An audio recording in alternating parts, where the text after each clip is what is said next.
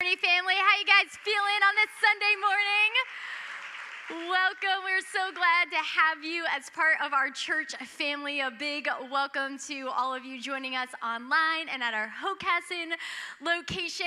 And if we haven't gotten an opportunity to meet yet, my name is Abby. I'm our Next Steps pastor here, which means I wear a lot of different hats.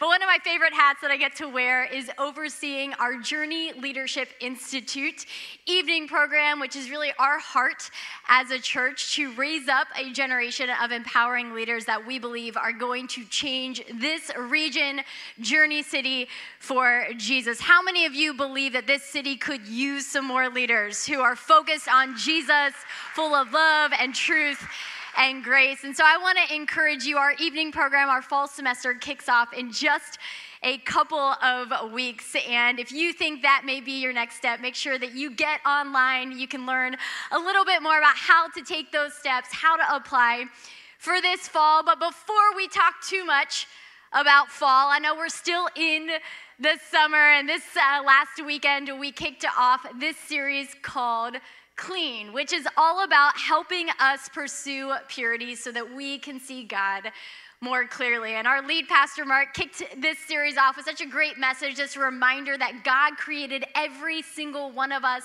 on purpose, for a purpose. We can be gold for God. We do not have to be spiritual sporks. And if you're like, what is she talking about? That means that you did not come to church last weekend.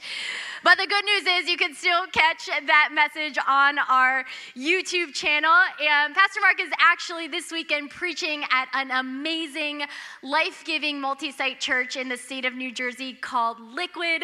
But Journey, I know that he loves you. He misses you. If he were here, he would tell you there's no place like home. And so I'm really grateful to him and to Susie for the opportunity to get to speak to you this weekend, because I get to talk about discipline. Yes, I drew like the short straw of this series, but it's okay. We're in it together, all right? We're in it together. How many of you got disciplined a lot as a kid? Okay, a couple of you. If you're online, you can raise your hand. Yes, that was, my hand was honestly up as an example.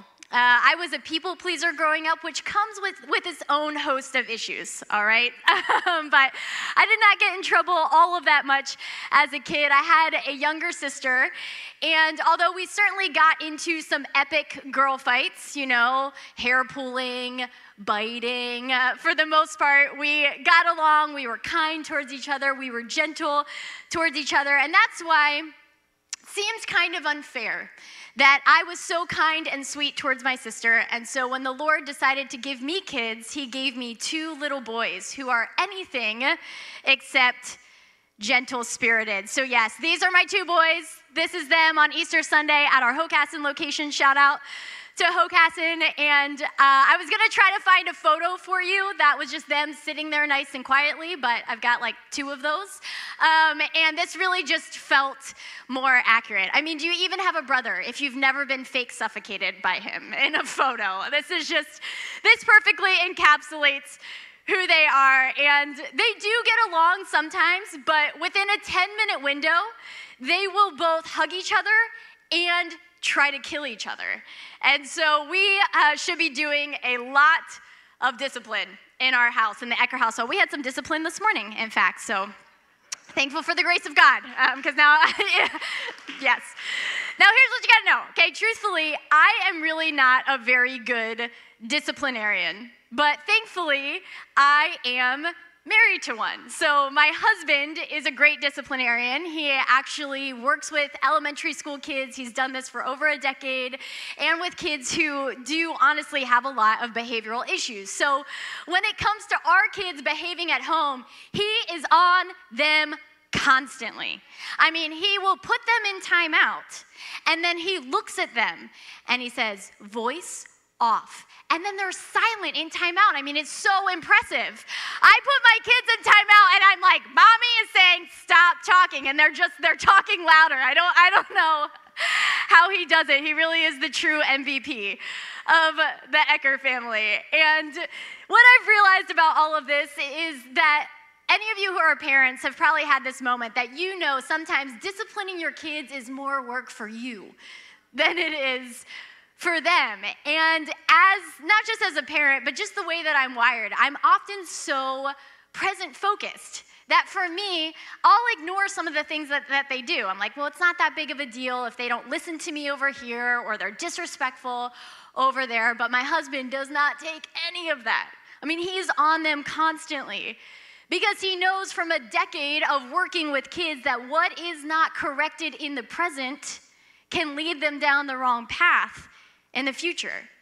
And he loves them too much not to discipline them. And so, I know, give him a round of applause. He deserves it. I told him this weekend, I said, hey, I want to talk about discipline and how you are the key disciplinarian in our house. Are you okay if I share that story? And he said, yeah, as long as you make sure that people know I'm not a tyrant.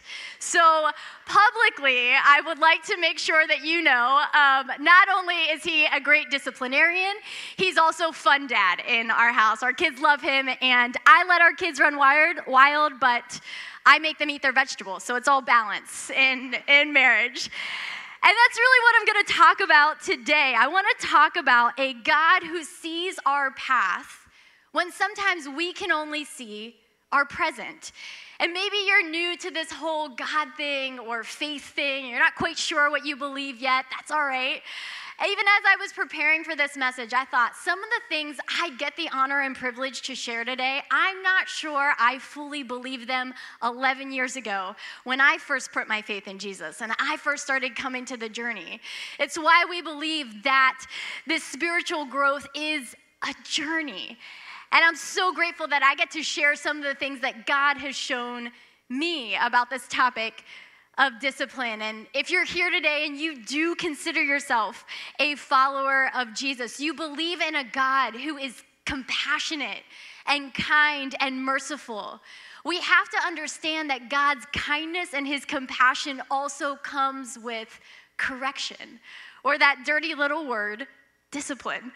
That's part of this spiritual journey. And God's discipline is not simply to punish us. God's discipline is to propel us into the future and the purpose that he has for us. And so today we're going to be looking at the book of Hebrews. And scholars have lots of different theories on who wrote the book of Hebrews, but we know that it was written for Jewish people, and it addresses some things that would have been really relevant to them in their culture. And so the passage we're reading from today is in Hebrews chapter 12, but the chapter right before this, chapter 11, is where we read about something that we often heard referred to as the heroes of our faith. People that you may have heard of in the Bible: Moses, Abraham, Sarah, Jacob. People in the Bible who did not have perfect lives, but stayed faithful to God no matter what their circumstances were. And so here's how the author of Hebrews starts. He says, therefore, since we are surrounded by such a huge crowd of witnesses, in other words, those heroes of our faith, let us strip off every weight that slows us down, especially the sin that so easily trips us up. Now, anybody who knows me knows that I love to run, and not like for my life, just for fun. Sometimes I will pay a city a great deal of money to go run around their city for fun for a couple of hours. And I talked about my love for running in a message a couple of weeks ago. I'm not going to talk about it a lot today. And while I tell everybody around me, hey, I love running, everybody knows Abby loves to run, what a lot of people don't know, at least until this weekend, is that I also sweat an unbelievable amount for a small person when I run. True story, a couple weeks ago, it rained overnight, but as soon as it finished raining, I went outside for a run, but it was still, you know how it gets after it's rainy. It's like muggy, it's humid, it's hot. And so, I mean, I was just drenched, honestly, head to toe, drenched in sweat after my run. And I went to get coffee afterwards, and the barista looked at me, and she said, oh, wow, you must have gotten caught in that rainstorm. And I was like, no, this is just me after running 5 miles. And I mean, she gave me a look. Okay, all right, I was like, I'll take that coffee iced, please. So that's all you need to know, okay, is the headline of this story is that I sweat a lot after I run, especially when it is hot outside. And so when I finish a run, there are lots of different things that I want to do. I want to eat, I want to drink some water, I want to stretch. Sometimes I just want to lay on the floor and do nothing. But the one thing that I want to do more than anything else is strip off those dirty, sweaty clothes, get in the shower, and get clean. Amen? Right? Like, there is nothing like a good shower after a hot run. I cannot wait to be clean. And the author of Hebrews here tells us that we've got to treat our sin the same way. You may have heard a lot of things about sin, but sin simply is anything that we think, say, or do that falls short of God's very best for us. And so we have to strip it off immediately. We have to make sure that we are taking a spiritual shower. That stuff cannot hang around on our souls. We cannot wait. And so we have to make a commitment whenever sin comes up in our lives, which it will often. I've had temptation to sin multiple times this morning. I don't know about you. Try getting two kids ready for church. That's what you need right there. And so the thing is, we have to know sin's going to pop up in our lives, but we've got to have a commitment to strip it off, to strip off that little white lie, that attitude of pride that shows up in our jobs, that sense of entitlement that shows up in our relationships, that gossip, that secret addiction, that financial indiscretion, that sideways sexual thought. Because if we don't strip off those things, guess what happens? We get weighed down. That's what the author is encouraging us to avoid. We get weighed down, and then we have to start working harder to hide that habit and then convince ourselves over and over again that it's not that big of a deal. We didn't get caught once, so we might as well do it again, and that weight can drown us. Some of you may be in a place, maybe even today, where you feel like that weight is drowning you, and we all know that weight is not worth it, and it doesn't have to keep us down. There is hope, and this is how we know. It says, let us run, in the Bible, all right? So let us run with endurance the race that God has set before us. This faith journey is a journey. It's a process. We do this by keeping our eyes on Jesus, the champion who initiates and perfects our faith. Think about if you've ever been driving and you've gotten distracted. Maybe you were sending that text you weren't supposed to send, or turning around to talk to somebody in the backseat, and all of a sudden your car swerved. And what happens? You're terrified in that moment. It's so scary. You take your eyes off the road and you get distracted for a moment. And this is what the author is saying. The same thing happens in our faith. When we take our eyes off Jesus, we get distracted and we swerve into places that we were never meant to be.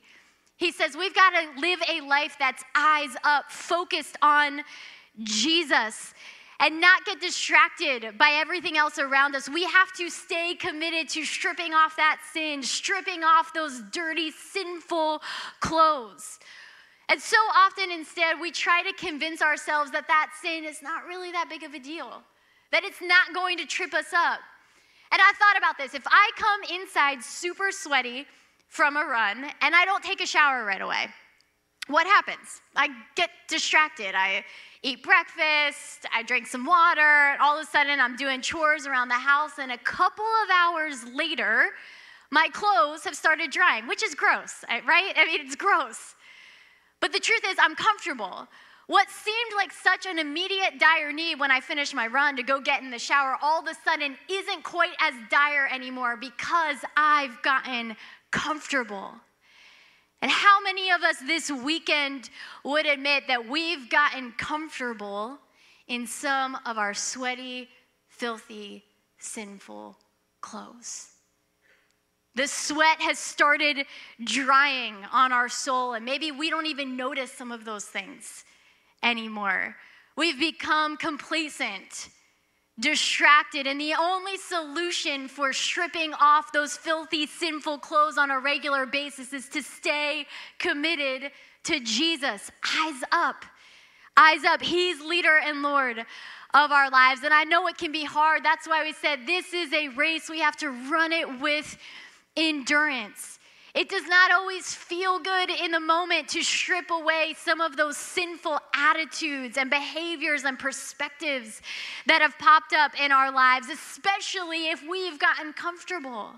They've started to become part of who we are and what we do every day. But staying committed to Jesus requires us to strip off those bad attitudes, those broken perspectives, those dysfunctional habits. And if we refuse to do those things, that's when sometimes God simply has to step in. If we won't do it ourselves, then He has no choice except to discipline us out of His love. The author says it like this: have you forgotten the encouraging word that God spoke to you as His children? He said, my child, don't make light of the Lord's discipline, and don't give up when He corrects you. For the Lord disciplines those He loves, and He punishes each one He accepts as His child. Some of you this morning are going through it right now, and you need this word and this reminder not to give up. God is not doing this to you. He is doing it for you because He loves you that much. He has no choice. And this can be difficult to read because, quite honestly, I want God to love me and do everything I want Him to do every moment of every day. You guys seem a lot more spiritually mature than I am. But that's the truth. I don't want God's discipline. No one wants God's correction. And I think that this is a good time to pause and acknowledge some of this can be really hard for us because we have baggage when it comes to discipline.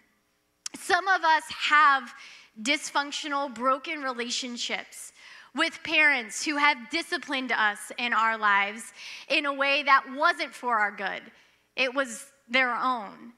And I know it can lead to trauma and abuse. I've heard the stories some of you have shared with me, how it has felt like your parents and your relationship with them has broken you beyond repair. But I am here to tell you, God is a good Father.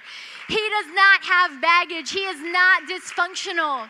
He loves you the way you always wanted to be loved. And so He corrects us out of that love and out of that grace. He is not dishing out suffering as some sort of power play. God does not need to feel better about Himself. God is the creator of the universe. He's good. He does not need your approval. He's good. And He is so deeply committed to us as His kids, far beyond the way any human parent could be, and He wants to see us succeed. Oh, some of us today got to realize that His definition of success does not match our definition of success, and we've got to choose what we really want.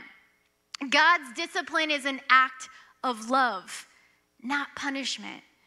And we have to remember that God sees our path when we can only see the present. Some of us are resisting this discipline because we have fear. Fear of letting go, fear of starting something, fear of stopping something, fear of forgiving someone, and we are holding on to that fear. And here's what you got to know about fear: it will never lead you to where you ultimately want to go. We've got a choice. We can choose fear, and then we can choose to stay stuck, or we can choose faith, and we can choose to move forward, but that faith requires us to submit to some of God's correction in our lives. And so I really believe that God's discipline is an invitation. And if that sounds crazy, I get it. A couple of years ago, I would not have believed that God's discipline was an invitation, but I have seen it over and over and over again. God's discipline is an invitation for us to experience His grace, to experience sharing in His glory. And so what does it really look like? It may sound, okay, like that may sound good. God's discipline, what does that mean? Does that mean if I tell a white lie that He's just going to come down and strike me dead? Is that what we mean? by God's discipline, and most likely not. I've never heard of that happening to anybody I know. And I find that God often gives us many opportunities to obey Him before the discipline kicks in. You gotta realize that God does not delight in discipline. God delights in making disciples, people who are becoming more and more like His Son, Jesus. So He gives us opportunity after opportunity to get it right. But if we keep ignoring that little small voice that we know as the Holy Spirit, who's encouraging us not to say that thing, encouraging us to forgive that person even though we feel like they don't deserve our forgiveness, the Holy Spirit that is prompting us to make a different decision than the one our sinful nature is yelling at us to do and to make. If we keep ignoring those warnings, eventually we may find ourselves on the receiving end of God's discipline, which may look like a painful breakup that could have been avoided. It may look like dealing with financial hardship because we were unwilling to curb some of our own unnecessary spending. It may look like finally getting in trouble with the law because we haven't been open about our addiction and what it's doing to us, and eventually we receive His discipline. And God does not discipline us because He delights in seeing us suffer. Remember, God disciplines us because He delights in seeing us succeed. He will allow temporary pain because of the gain. In other words, no pain, no gain. It is true at Planet Fitness, and it is true in our spiritual journey as well. We cannot get to all the places that God has for us without pain. Pain is a part of the process. And I know that it can feel painful. Correction hurts. It rarely feels good in the moment, but living life based on how you feel will also never get you to where you want to go.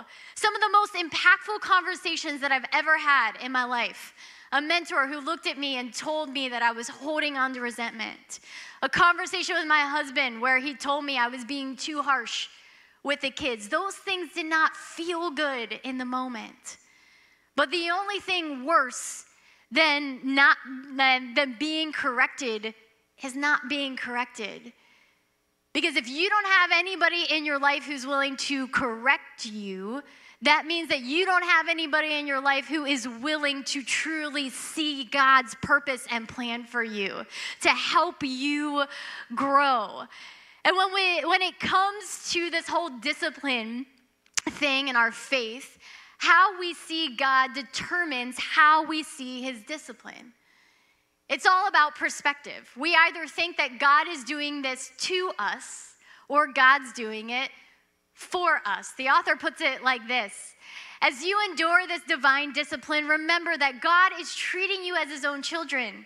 Who ever heard of a child who is never disciplined by its father? If God doesn't discipline you as He does all His children, it means that you are illegitimate and are not really His children at all.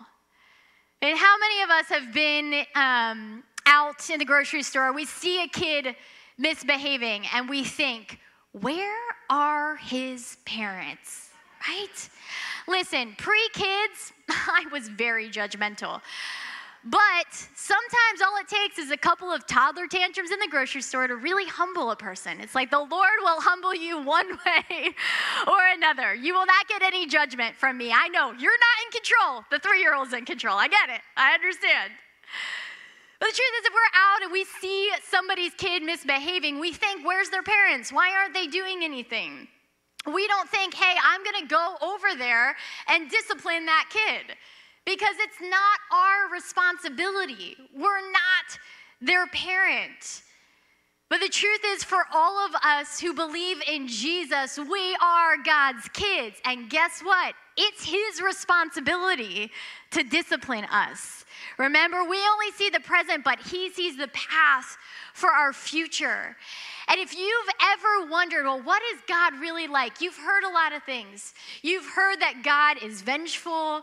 You've heard that God is so perfect, so holy, you can never get to him. You've heard that God is just here to punish you. Let me tell you what God is really like. We have to look no further than the miracle of him sending his son, Jesus. Jesus was fully human and fully God. He experienced what we experienced. He felt what we felt, hunger and hopelessness and hope and hurt. And God sent him to the cross to die for our sins. And 3 days later, he was resurrected so that we could be made right with God. And the Bible tells us now that any of us who believe in our hearts and confess with our mouths that Jesus is Lord will be saved. That's how much God loved us. He loved us enough to give us a way to get to him. And one of the things it's overwhelming to me that when we put our faith in Jesus, we now have adoption rights. And that means the way that God sees Jesus, he now sees us. It's truly incredible. And when we look at the life of Jesus, we see someone who went through some really painful things. Not as a product of discipline, but as a product of purpose. And I think many of us, myself included at times, believe that if we're experiencing pain, something must be wrong. And in some cases, that's true. Sometimes we do our own dumb stuff to get us in these places.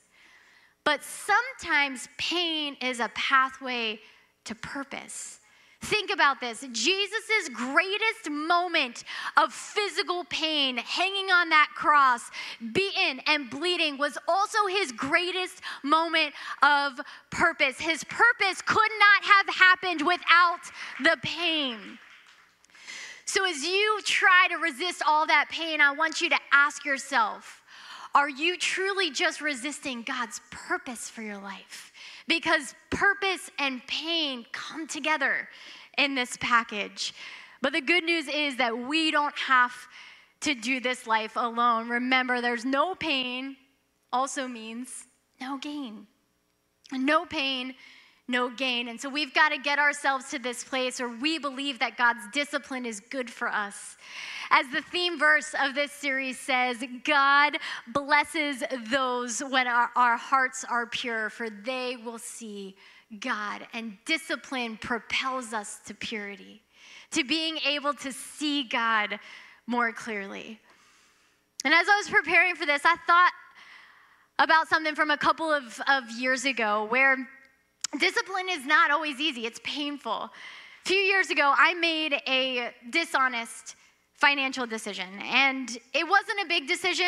It was literally amounted to about $40, so I feel like that's important for you to know. This is not my big embezzlement confession from stage. But regardless of the amount, it was a dishonest decision, and it honestly was kind of dumb. And as soon as it happened, I thought I should tell somebody. But I didn't. And we've all had those moments. And so I kind of hung on to this thing. And I was like, again, it's not that big of a deal. But for 2 years, the Holy Spirit would draw this thing to mind to me. And I would think about it. And then I would think about how it wasn't that big of a deal, but it was going to seem like a big deal if I told somebody because it was 2 years ago, and would they really believe me, right? That's what we do. That's how the enemy twists things. That's how we find ourselves in places of guilt and shame. And so finally, the Holy Spirit just kept encouraging me to confess. And finally, I was not brave enough to tell the person who was actually affected by it, but I was brave enough to tell a friend. That's why we all need to be in a J group with some people going the same direction spiritually as we are. And she was graceful. She confirmed in that moment, hey, yeah, it wasn't that big of a deal, but you need to fess up. And so I told the person who was affected, and I was so worried about it. I was so scared what they were going to think about me. And you know what happened in that moment? Instantly, I felt lighter. I stripped off that weight It was worth it. And so if we want to live a clean life, we have to start by coming clean. That's part of why we talk here about a slot and a spot, a time and a place in our day for God, where we can read the Bible and we can pray, because listen, when we get into a time with God, we better understand God's character. And until we understand the character of God, we can't and won't submit to his correction. Why would we allow ourselves to be disciplined by someone that we don't really know? Somebody that we don't really believe loves us. But when we are reminded daily of how much God loves us, we become more committed to coming clean, to stripping off those dirty, filthy, sinful clothes and getting right before God. We remember that no discipline is enjoyable while it's happening. So if your goal is to live a pain-free life, then I'm telling you right now, following Jesus is not the life for you. If your ultimate goal is to live a pain-free life, following Jesus is not the life for you. But if your goal is to live with a hope that transcends every circumstance, to have joy and hope and peace in a messed up, broken, crazy world where everything is falling apart, but you have a strong foundation, then following Jesus is the life for you. It won't be easy, but it'll be worth it. Because after that painful moment, there will be a peaceful harvest of right living for those who are trained in this way. You know what I did not have for those 2 years that I was holding on to that secret? Peace. And you want to know what I received the moment I came clean? Peace. And some of us today are desperate for peace. You want peace in your finances, your relationships, your spiritual health, your physical health, your mental health. You're desperate for peace. But you're also desperate to avoid pain. And so you're just kind of right in the middle, this wrestling, this unending tension, and I've been there. And in those moments, you have to ask yourself, which desperation is greater? Are you more desperate to just avoid pain? Or are you more desperate for the presence of God and the peace of God? Because the presence of God and the peace of God changes everything. But God is gracious, so every moment of every day, he gives us an opportunity to choose our way or his way. We can choose avoiding pain, which, let's just be honest, is going to catch up with us eventually. Or we can choose peace. And peace is worth laying down our priorities for. Look at how the author finishes. He says, so take a new grip with your tired hands. Strengthen your weak knees. Mark out a straight path for your feet so that those who are weak and lame will not fall but become strong. If you find yourself today tired, weak, weary, discouraged, frustrated, overwhelmed, I want to encourage you, refresh your grip today. And the good news is you don't have to summon up some sort of strength on your own. The Holy Spirit will come in. He is your source. He is your strength. He will give you the power to trust God. And remember, those who trust in the Lord will find new strength. They will soar high on wings like eagles. They will run and not grow weary. They will walk and not grow faint. So church, I'm here to tell you today that you can trust in the Lord and find the strength that you've always wanted. You can run and not grow weary. You can walk and not grow faint. You simply have to give God your biggest yes. It's an invitation. You decide whether you're going to open it or not. You can keep avoiding it. You can kind of keep wriggling out of what you know that God wants for you, or you can open that envelope. And it can feel scary and overwhelming and full of questions. But you'll also have a hope that is anchored deep within your soul saying yes to his correction is worth it because we get to gain the life that we've always wanted to live. If you needed that reminder this weekend, maybe there's been some area of your life that you've been holding on to with such a tight grip, and you want to release it to God today. Would you just raise your hand? I want to pray over all of us this weekend. Yeah. Amen. God, we come to you and we thank you for who you are. You are a good Father. Our souls cry out, Abba, Father, we trust you as your kids. So, Father, today I pray for all of us who are holding on to something in our lives, something that you have been telling us to get out of our grip. God, I pray today in the presence of you, and God, I pray by the power of Jesus that we can release whatever it is that we're holding on to, because when we release it, when we open our hands, what happens is that there is now space for you to work.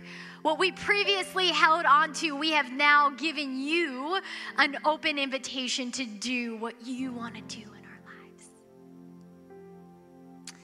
As we all just stay focused on this moment together, maybe for you, you've heard a lot about God, and you've heard a lot about what God wants from you, but not quite as much about what God wants for you. You've heard about the rules, you've heard about the religion, you've heard about the do's and don'ts, but you haven't really heard the heart of the gospel, which is that God sent his son for you, not just for your neighbor, not just for your friend who seems like they have it all together, not just for that super religious person that looks good on the outside. He sent Jesus for you so that you did not have to bear the weight of this world on your own, so that you did not have to struggle under the weight, so that you didn't have to try to find your own way. He sent Jesus so that you could say yes to a God who'll give you hope and peace and joy, no matter your circumstances. And if you haven't ever yet said yes to God, I want to invite you to make this moment your moment to say yes to Jesus. I'm telling you, I gave that yes to Jesus 11.5 years ago, and it changed everything for me. And so I want to invite you to pray with me again. You can use my words, you can use your own, but say, God, I come to you today, and I let go of everything I'm trying to hold on to on my own. And in this moment, I say yes to Jesus. I make Jesus leader and Lord of my life. I'm tired of carrying this weight on my own. My past no longer defines me. My future is by being known by you. And if you prayed that prayer, whether you're here in the room at Newark or Hockessin, would you just raise your hand? Yeah. If you're online, you can type faith in the chat. We believe that's the most important decision that you're ever going to make. And Journey, will you help me celebrate people saying yes to Jesus this weekend?